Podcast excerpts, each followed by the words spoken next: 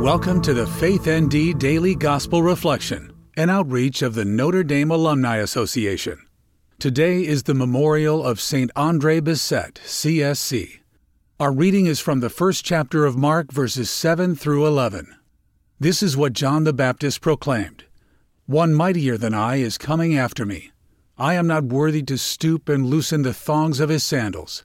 I have baptized you with water. He will baptize you with the Holy Spirit. It happened in those days that Jesus came from Nazareth of Galilee and was baptized in the Jordan by John. On coming up out of the water, he saw the heavens being torn open, and the Spirit like a dove descending upon him. And a voice came from the heavens You are my beloved Son. With you I am well pleased. Today's reflection is written by Brother John R. Page, CSC, from the class of 1968. In today's reading, there are interesting parallels between the ministry of St. John the Baptist and the ministry of Holy Cross Brother St. Andre Bessette, whose optional memorial we celebrate today. John the Baptist, the forerunner of the long promised Messiah, proclaimed a baptism of repentance, which led to the forgiveness of sins. John utilized a ritual of baptism with water, and great crowds followed him, including several who would later become disciples of Jesus. Despite his popularity, John insisted that one mightier than I is coming, and he must increase while I must decrease. Brother Andre Bessette served as a porter and infirmarian at our school in Montreal. He had a great devotion to St. Joseph, special patron of the Holy Cross Brothers. In his duties, he often encountered people who were ill or distressed, and he offered to pray with them in their need. He ritualized this prayer by anointing them with oil from a votive lamp that burned before a statue of St. Joseph.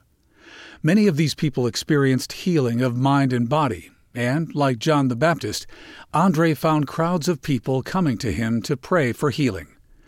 Brother Andre often described himself as St. Joseph's little dog attributing all favors to the intercession of the great guardian of Jesus. Our own practice of the spiritual and corporal works of mercy may bring about healing of the spirit, mind, body, psyche, emotion, or ignorance in others. Do we remember that we are merely instruments of God's mercy, compassion, healing, or grace in such instances?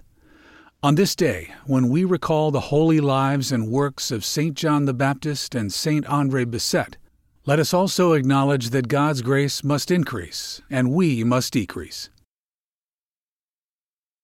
Today's prayer is written by Reverend Andrew Gawrych, CSC.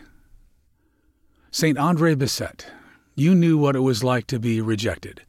Your own religious family of the Holy Cross did not accept you at first. You yourself said, When I first arrived to the college, I was shown the door, and I remained there for forty years.